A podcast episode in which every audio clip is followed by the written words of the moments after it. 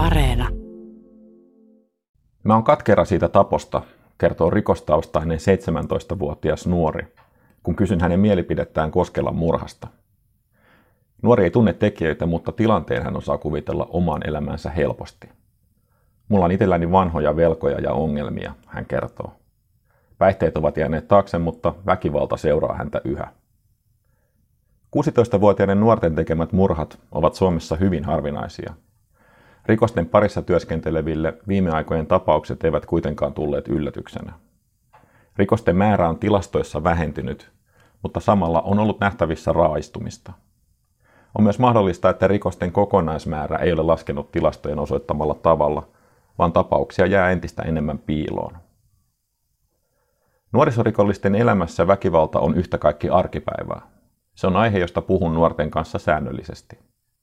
Nuorille väkivalta on työkalu, jota tarvitaan yleensä velkajärjestelyissä.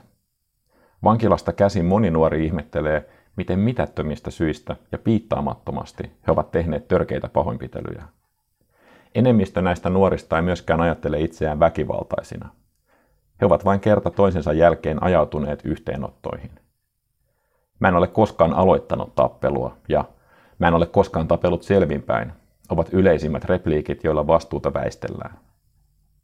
Mutta miten väkivallasta on tullut heidän elämässään niin arkista? Ihminen on taapero-ikäisenä väkivaltaisimmillaan. Tutkimusten mukaan pojista yli neljännes ja tytöistä alle neljännes käyttäytyy kolmevuotiaana väkivaltaisesti. Suomessa taaperoväkivalta on lisääntynyt viime vuosina selvästi. Lastenhoitajista ja lastentarhan opettajista ylivoimainen enemmistö kohtaa väkivaltaa työssään säännöllisesti, ja tapausten määrä kasvaa jatkuvasti. Lasten väkivaltainen käytös kuuluu kasvuikään, mutta uusi ongelma on sen salliminen kodeissa. Se johtaa ongelman kriisiytymiseen myöhempinä ikävuosina. Kun laittaa pikkulapsia samaan huoneeseen, osa heistä alkaa spontaanisti potkia, lyödä ja purra toisia lapsia. Ylivoimainen enemmistö näistä lapsista saa ongelman hallintaan vuorovaikutustaitojen kehittymisen myötä. Ylitsepääsemättömiä ongelmia syntyy niille lapsille, jotka eivät pysty solmimaan sosiaalisia suhteita ikätovereihinsa. Muut lapset pelkäävät heitä ja he jäävät yksin. Yhteisön merkitys on ratkaiseva. Jokainen meistä korjaa käytöstään ihmissuhteiden perusteella. Jos jäämme vaille kaverisuhteita, olemme hukassa. Käytöstämme ohjaavat silloin ainoastaan normit ja viranomaiset. Tällaisten nuorten määrä näyttäisi kasvavan. Väkivaltainen käytös on ennen kaikkea poikien ja miesten ongelma. Ongelma kiihtyy entisestään aikuistumisen ja hormonituotannon myötä, mutta sen siemenet kylvetään vaippaa iässä. Kolmevuotiaan lapsen väkivallasta seuraava sosiaalinen eristäminen on ensimmäinen ydinpettymys hänen elämässään. Jos hän ei saa pätevää apua nopeasti, ennuste on heikko. Kyky oppia empatiaa muuttuu haastavaksi, kun syvät ihmissuhteet puuttuvat. Empatian sijaan toiset ihmiset muuttuvat omien pyrkimysten välineiksi. Tämä ongelma on ikivanha ja siitä on lukemattomia kirjallisia kertomuksia Kalevalasta lähtien.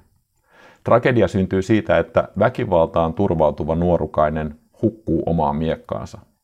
Ja usein hän tuhoaa ympäriltään avun tarjoajatkin. Mitä myöhemmin ongelmaan puututaan, sitä vaikeampaa se on. Kun ihmisen koko maailmankuva on rakentunut ilman armoa tai myötätuntoa, niistä tulee hänelle helposti kaupankäynnin välineitä, joiden hyväksikäyttö vain lisää etäisyyttä toisiin ihmisiin. Väkivaltaista taaperovaihetta seuraa usein huostaanotto, joka on ongelman nuoren toinen ydinpettymys.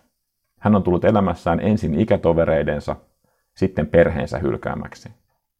Hän alkaa nähdä itsensä ja maailman välillä kylmääviä etäisyyksiä. Väkivaltaisten pikkulapsen käytökseen puuttumiseen annetaan maailmalla yksi ohje ylitse muiden. Älä anna digitaalisten laitteiden kasvattaa lasta. Ongelma ei ole laitteissa, vaan sosiaalisten suhteiden puutteessa. Laitteen kasvattama lapsi ei opi vuorovaikutustaitoja.